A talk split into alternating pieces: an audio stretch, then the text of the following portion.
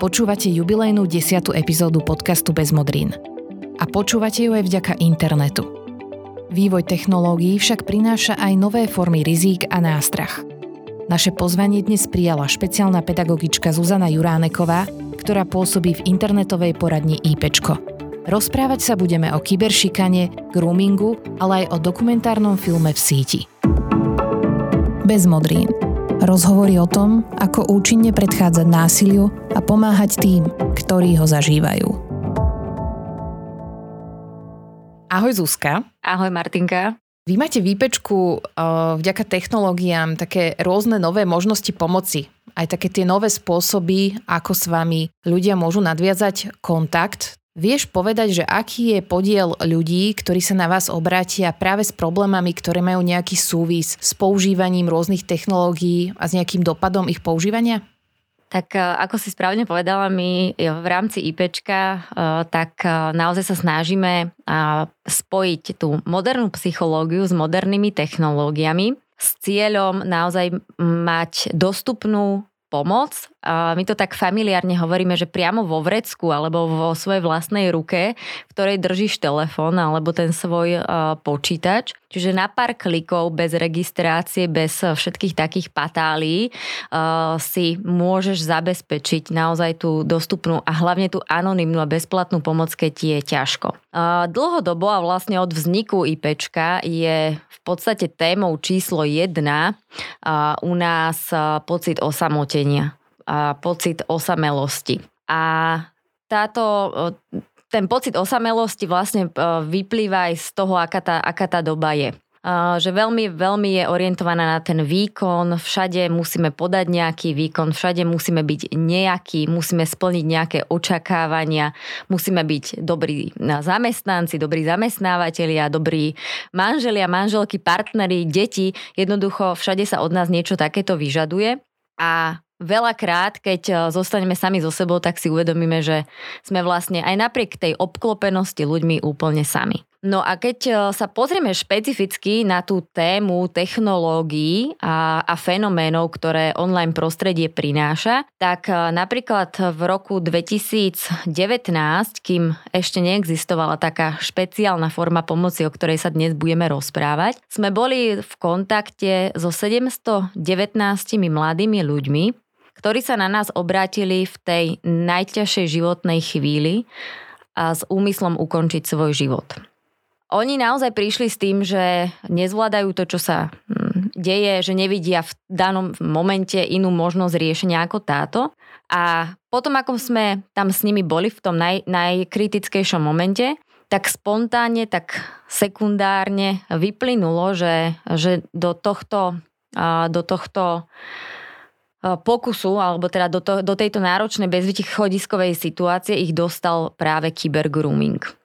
O rok neskôr sa situácia zmenila a vytvorili sme portál stalo sa to.sk, ktorý je špecializovaný práve na pomoc obetiam kybergroomingu. A za ten rok jeho fungovania sme boli v kontakte so 670 mladými ľuďmi. Keď si to tak pozrieme, že 719, 670, nie je to až taký veľký rozdiel, ale podstatné je to, že tých 670 mladých ľudí sa na nás obrátilo nie v tej samovražednej kríze, alebo nie teda s tým úmyslom, že idú ukončiť svoj život, ale práve v nejakých tých začiatkoch toho kybergroomingu, kedy prišli požiadať o pomoc, kedy povedali, že im niekto niečo napísal, niečo, niekto od nich niečo chce. A to je ten markantný rozdiel medzi týmito dvomi číslami. Ty si už spomenula taký z tých prvých pojmov, kybergrooming. Môžem ťa poprosiť vysvetliť tento pojem? Kybergrooming, alebo teda môžeme začať najskôr tak všeobecne, že grooming, že o čom, o čom to je. Grooming je v podstate nejaká činnosť, aktivita, pri ktorej sa niekto dospelý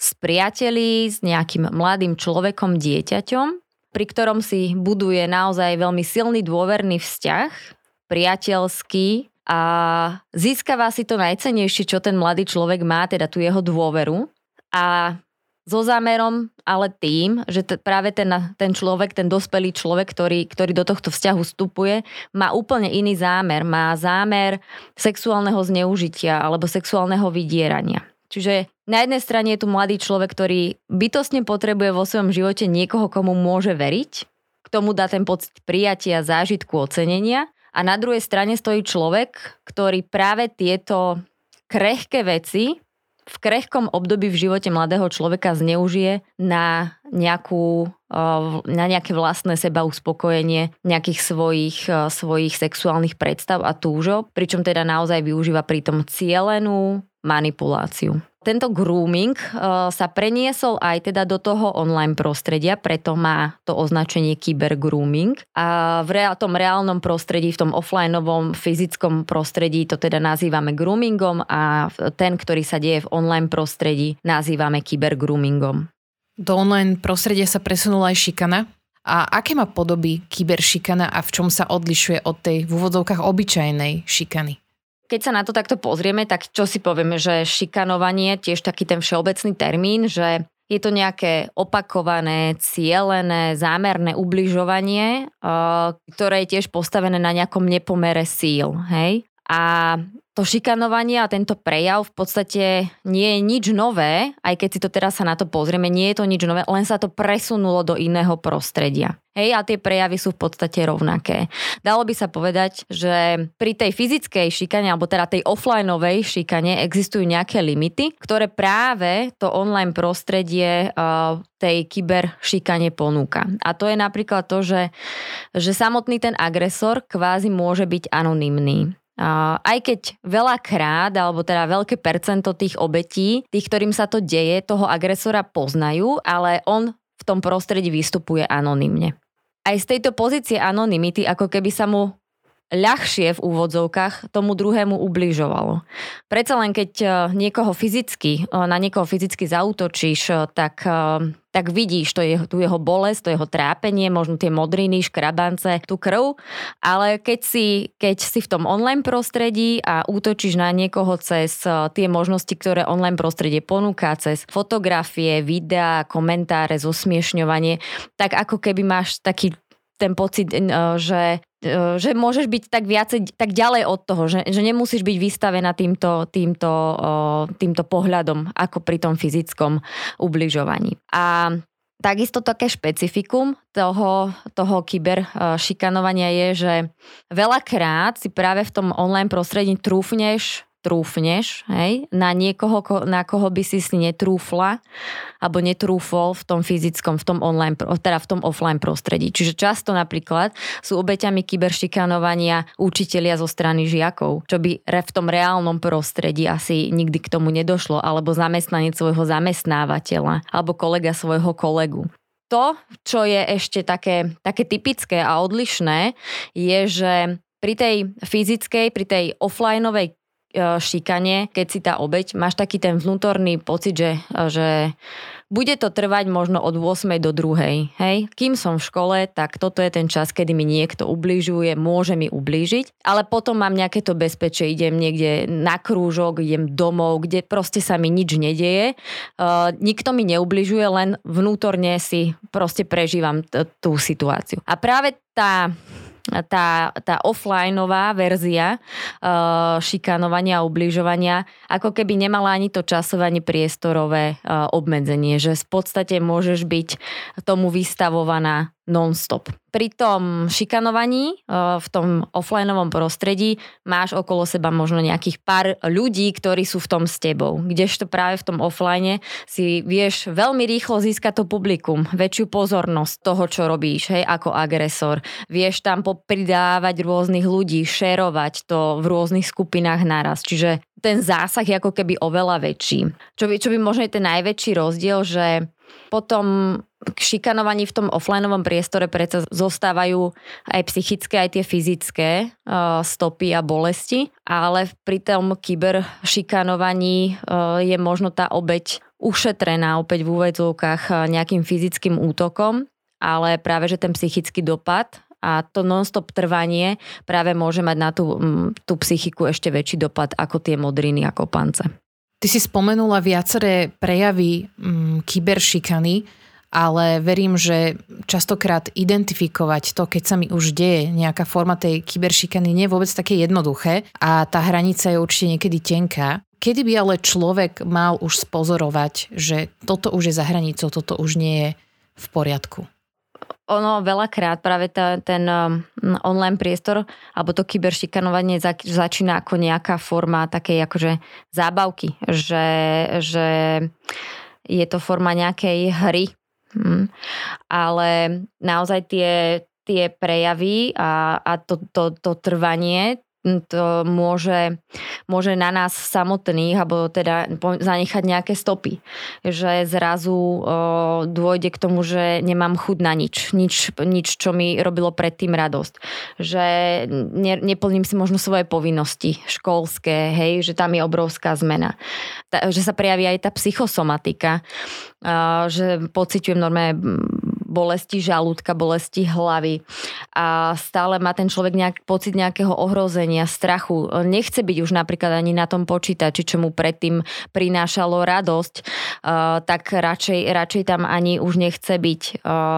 Má pocit nejakého, nejakej hamby, poníženia a naozaj to môže prejsť tomu, že sa začne sám ako keby takýmto spôsobom brániť voči tomu svetu. Že, že z relatívne pokojného e, človeka, mladého človeka, ktorý nemal tendenciu nejakému agresívnemu správaniu, tak zrazu môže byť naozaj tá reakcia úplne odlišná. Môže, môže to pre, prejsť do toho, že on sa začne takto správať. Takisto jeden z tých únikov môže byť to, že hľadať cestu v nejakom seba poškodzovaní alebo lebo teda naozaj v tých najťažších momentoch je to už až to uvažovanie nad ukončením života alebo jeho pokus. Čiže akákoľvek zmena v tom našom správaní, akákoľvek nejaká uh, neprežívanie tej radosti z, tých, z toho bežného dňa, čo sme robili predtým, čo nám robilo radosť, nechuť, obava a strach sú prejavmi toho, že, že potrebujem z tohto celého ísť nejako von.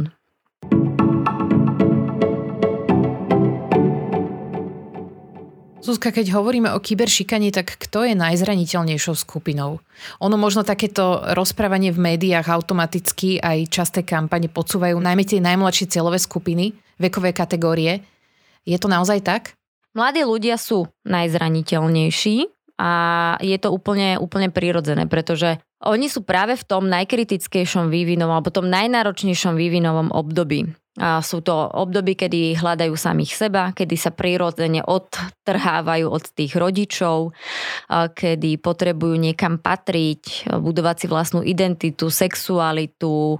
Jednoducho naozaj je to obdobie plné burlivých zmien a práve v tomto období najviac ako keby potrebovali pomoc dospelákov a najmenej ju hľadajú u dospelákov a majú najmenej životných skúseností na to, aby na také náročné situácie, ako je napríklad toto, uh, zvládli, alebo, keď, alebo teda ten grooming, aby ich zvládli. Preto sa u nich často prejavuje práve takéto radikálne extrémne riešenie. Keď pozrieme nejaké uh, štatistiky, myslím, že to bolo VHO, ktoré uviedlo, že vlastne druhou najčastejšou príčinou mladých ľudí po autonehode je samovražda že naozaj oni majú mm, to obdobie toho svojho bytia, hľadania sa seba identity veľmi, veľmi náročné a nemajú dostatok tých životných skúseností na to, aby, aby, aby to ústali tak, tak, ako napríklad to už vieme ústať my dospeláci. Čo môžem urobiť, ak teda zistím, že mm, ocitnem sa v situácii, kde som v tom digitálnom priestore nejakým spôsobom šikanovaná, šikanovaný a zároveň ma aj zaujíma, že čo na to hovorí slovenská legislatíva. Je toto napríklad trestný čin?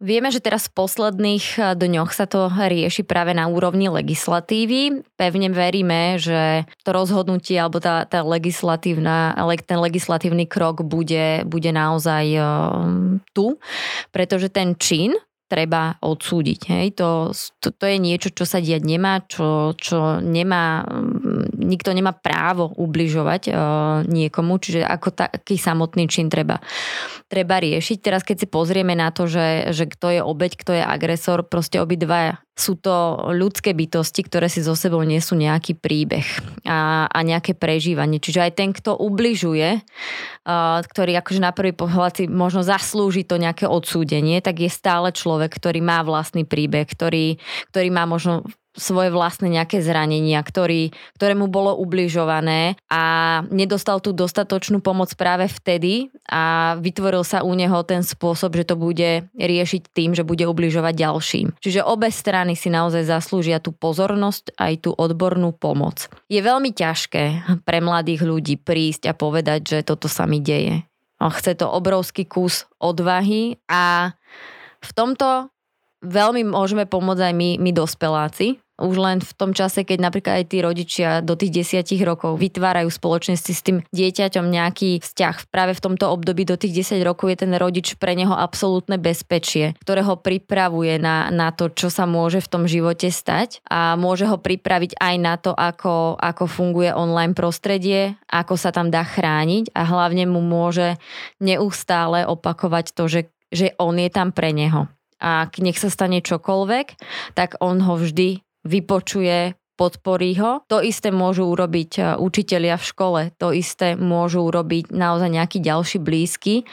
Dôležité je v tom nezostávať o samote. A my vieme, my to naozaj máme aj podložené z, tými, z tých našich štatistík, že mladí ľudia naozaj potrebujú práve v takýchto citlivých témach hovoriť anonymne najprirodzenejšie je im to práve cez chat. A keď si, keď si pozrieme aj tie, tie naše štatistiky, tak napríklad aj tá téma kybergroomingu za tieto 4 mesiace tohto roka aktuálne je, že 231 kontaktov v téme kybergroomingu a naozaj je tam obrovská prevaha toho, že využívajú tú pomoc buď cez web, teraz stalo sa to .sk a priame prepojenie na, na četovú poradňu. Zuzka, ty stojíš aj za kampaňou Stalo sa to. Môžeš predstaviť tento projekt? Nie som to len ja, je to, je to ešte kopec ďalších ľudí. Uh, práve uh, pred rokom prichádzal do kín, slovenských kín, um, film v sieti.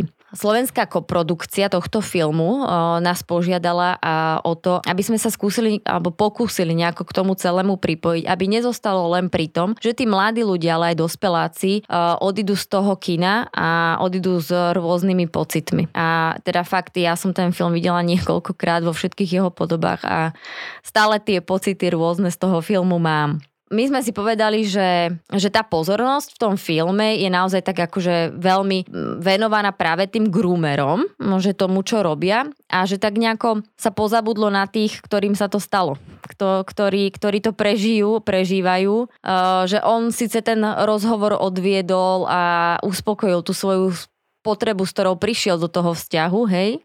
Ale to dieťa, alebo ten mladý človek tam zostal a zostala v ňom strašná, obrovská vnútorná spúšť a zostal bez pomoci. A my sme si povedali, že práve toto je to, čo chceme riešiť a, a čo chceme zabezpečiť pomoc pre tých, ktorým sa to stalo. Preto sme vytvorili webový portál www.stalosato.sk, ktorý je primárne určený naozaj tým mladým ľuďom, ktorým sa to stalo, kde môžu anonymne o tom hovoriť. Ďalej je to aj webový portál, kde nájdú užitočné informácie samotní rodičia, ktorí chcú vedieť o fenoménoch internetu viac, aj o kybergroomingu, aj o tom, ako sa pripojiť k tomu svojmu dieťaťu. Napríklad aj o tom, ako sa zachovať, keď ten syn alebo tá vaša dcéra za vami príde, naberie tú odvahu a povie, vieš čo mami, ja som poslala nejakú fotku nejakému chlapovi, on ma teraz vydiera. Že ako ustojí toto aj ten rodič, lebo aj pre neho je to brutálne ťažká situácia. A treťou skupinou sú učitelia, ktorý,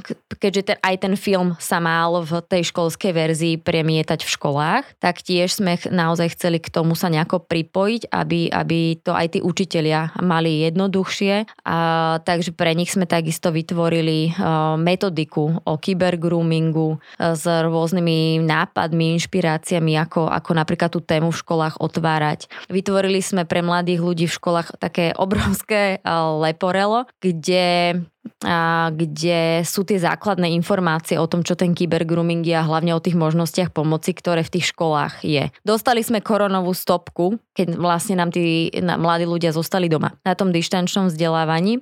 Ale teraz sa, teda ako sa vrácajú, tak veľmi cítime na tých školách tú potrebu. Kontaktujú nás, po, pýtajú si to leporelo. Máme také dve možnosti, buď si majú vlastné, alebo si ho putuje každý mesiac po inej škole. Aj takýmto spôsobom sa snažíme teda tú tému rozvíjať ďalej. Okrem toho sú to samozrejme, uh, robili sme podcasty na túto tému, aj, aj kampane s, s influencermi a youtubermi, ktorí sú presne práve tá, tí ľudia, tí nositelia tej informácie o pomoci, pretože ich sleduje neskutočné veľké, obrovské množstvo mladých ľudí a je to tá najprirodzenejšia cesta, ako im tú informáciu o pomoci ponúknuť práve cez nich. Ja len doplním, že viac informácií nájdete na web stránke www.stalosato.sk.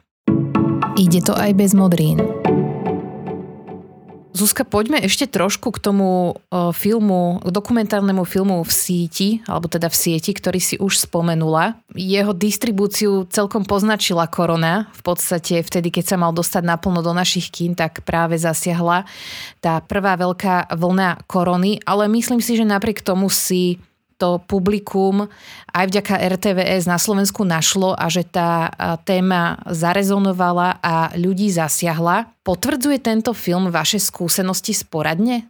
Tak ten film, mm, ako si povedala, že ten zásah v tých kinách bol naplánovaný úplne inak, ako bola realita. Jedna napríklad z tých vecí, ktoré, na ktorej sme my sa spolu podielali, bolo, že už rovno k tomu lístku dostali tí diváci leták o, o kybergroomingu a o, o možnostiach pomoci. Keď prišiel teraz do RTVS, tak eh, my sme boli naozaj opäť veľmi, veľmi radi, že nasledovala rovno potom aj diskusia, eh, ktorá bola odvysielaná s odborníkmi, aby naozaj tie emócie, ktoré, tam, ktoré ten film vyvolal aj v tých rodičoch, aj v tých rodinách, boli nejakým spôsobom vyvážené aj tou, tou možnosťou.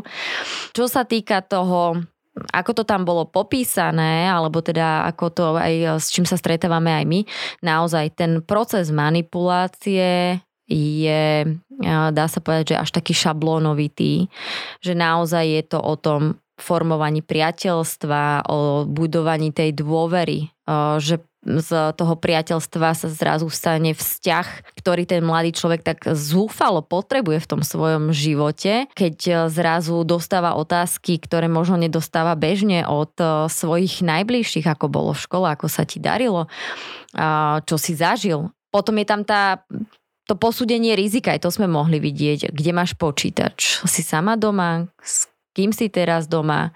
Čiže naozaj veľká opatrnosť, veľká opatrnosť eh, pri týchto groomeroch. Potom je toto štádiu exkluzivity. Ty si ja som tu, akože ty si úžasná a všetko, mm, všetko je akože ty si proste jednoducho neskutočne krásna, ja ti dobre rozumiem, ja som tu pre teba, ja viem, že tvoja mama pre teba nemá pochopenie a tvoj tatko ti nikdy nepovedal, že si krásna, ale ja ti to poviem a toto zostane medzi nami. To bude naše tajomstvo. A, a to, to, toto je presne to, ako keby čo ten mladý človek potrebuje. Mať ten priestor mimo tých svojich dospelákov. A, no a potom príde ten sex. No žiaden mladý človek len tak nepríde za svojim rodičom a neotvorí tú tému sexu, sexuality. A, čiže práve tento, tento dospelák, tento kamoš uh, im ponúka takéto sprevádzanie, takéto bezostýchavé zodpovedanie všetkých najintimnejších otázok. Boskávala si sa, dotýkala si sa samej seba, dotýkal si sa samého seba, ako si sa pri tom cítil. Ten mladý človek fakt o tom reálne potrebuje hovoriť a on sa stavia do tej pozície toho sprievodcu. Čiže tie, tie, tie štádia tej manipulácie, ako naozaj u nich idú, tak v tom filme ste ich mali možnosť vidieť. Vo filme boli mladé dievčatá. A tá moja otázka je, že či sú obete sexuálnych predátorov ľudia bez ohľadu na vek, rod. Boli tam dievčatá, to sme, to sme videli. A obeťami, alebo teda, uh, áno, obeťami uh, kybergroomerov sa stávajú aj chlapci, aj dievčatá.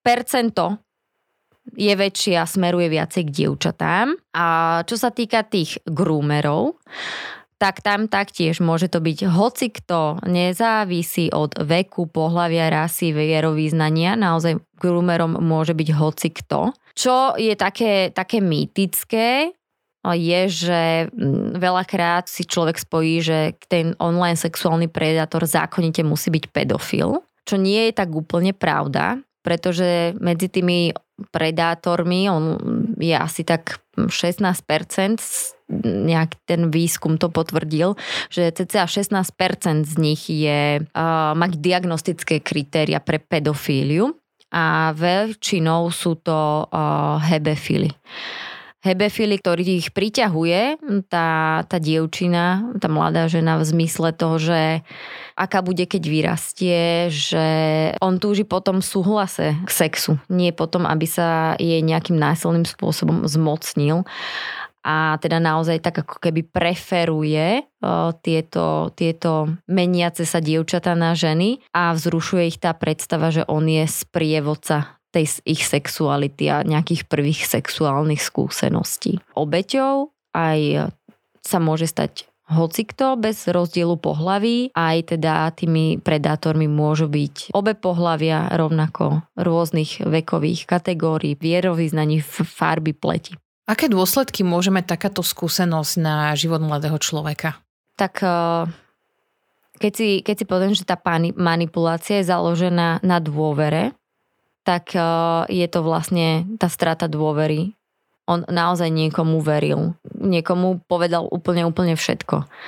A zrazu ho ten človek eh, zranil. Keď sa prevalí celá tá situácia, tak ho naozaj získava, alebo teda dostáva emočne veľmi náročné, do emočne veľmi náročnej situácii, pretože okrem toho, že cíti zradu od tej dôvery, uh, cíti stratu toho človeka, ktorého ešte dovtedy proste mal za, za výnimočného, prikom sa on cítil výnimočný a dokonca má strach zo sklamania a z toho, že to musí povedať rodičom. Čiže on je naozaj uh, veľmi emočne zavalený rôznymi pocitmi. Častokrát, dokonca ešte v tejto chvíli, prenášajú tú vinu oni sami na seba to keby som mu ja neposlal tú fotografiu, tak by sa to nestalo. To keby som ho ja neprovokoval, tak by sa to nestalo.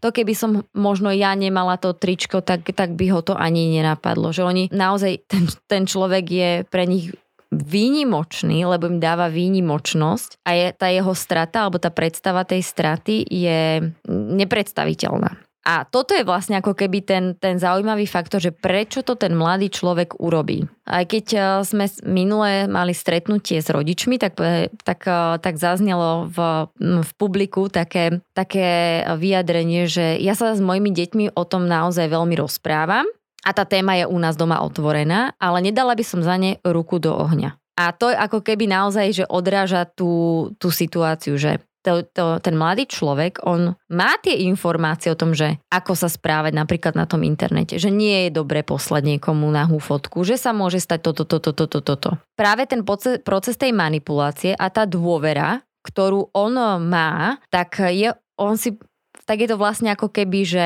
tým spúšťačom celého toho procesu je, že minimálny, malý ústupok. Že on z tých svojich zásad, ktoré má, ktoré má niekde vštepené, si povie, že urobí jeden malý krok, veď pošle mu fotku v pížame s odhaleným ramenom, veď a však čo je na tom, veď nebude tam nič vidieť, len to rameno. A urobí ako keby malý krok, malý ústupok. A ten je spúšťačom celej tej mašinérie vlastne. Že zrazu sa z tejto fotky, ktorá mala byť neškontná a nevinná pre potešenie, stane niečo, čo spustí ten proces vydierania, chcenia viac a, a je to vlastne začarovaný kruh. Skúsme v rámci možností zakončiť tento rozhovor tak trošku pozitívne a ani nie možno, že ako sa tomu vyhnúť, ale ako môžeme pomôcť uh, už v takýchto situáciách a teda deťom alebo mladým, ktorí sa v takejto situácii ocitnú. A teraz nemyslím len ako rodičia alebo možno to školské prostredie, ale vôbec tá naša spoločnosť, teda my všetci. Čo im naozaj ponúknime je, že buďme vnímaví vo svoje okolie, že keď je niekto okolo nás, ktorý sa záhadne zo dňa na deň nejako zmenil, že niečo nie je také, ako, ako bolo vždy. Ja to uvediem na takom úplne že praktickom príklade.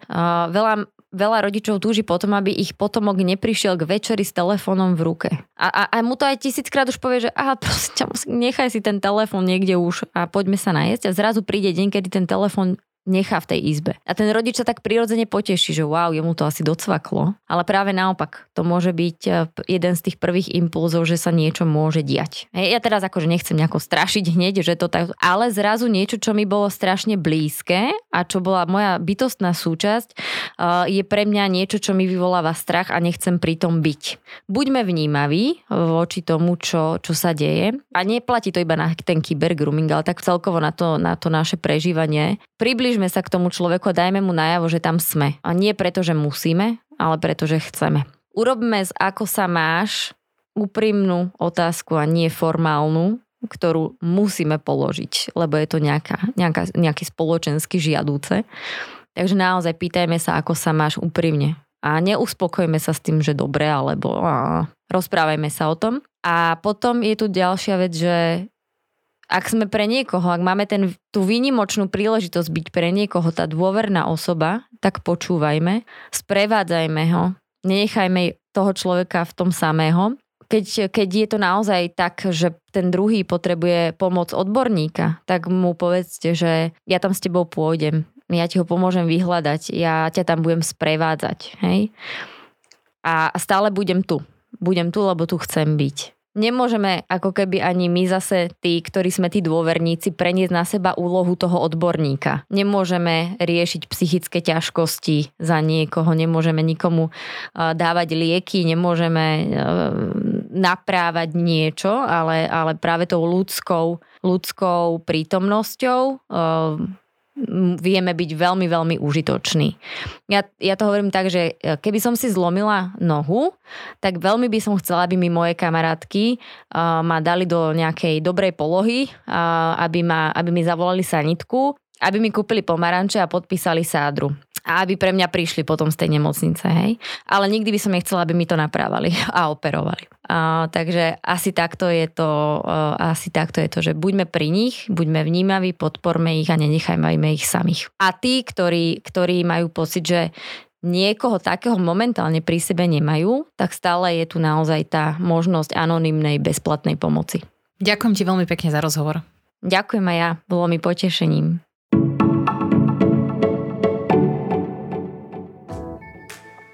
Dnešnej epizóde som sa rozprávala so Zuzkou Juránekovou z internetovej poradne IPčko. Ak vás zaujímajú ďalšie vydania podcastu Bez modrín, nájdete ich vo svojej obľúbenej podcastovej aplikácii, na YouTube alebo na webe bezmodrín.sk. Počúvate nás aj vďaka podpore Active Citizens Fund Slovakia, ktorý je súčasťou finančnej pomoci Islandu, Liechtensteinska a Norska 15 členským štátom Európskej únie.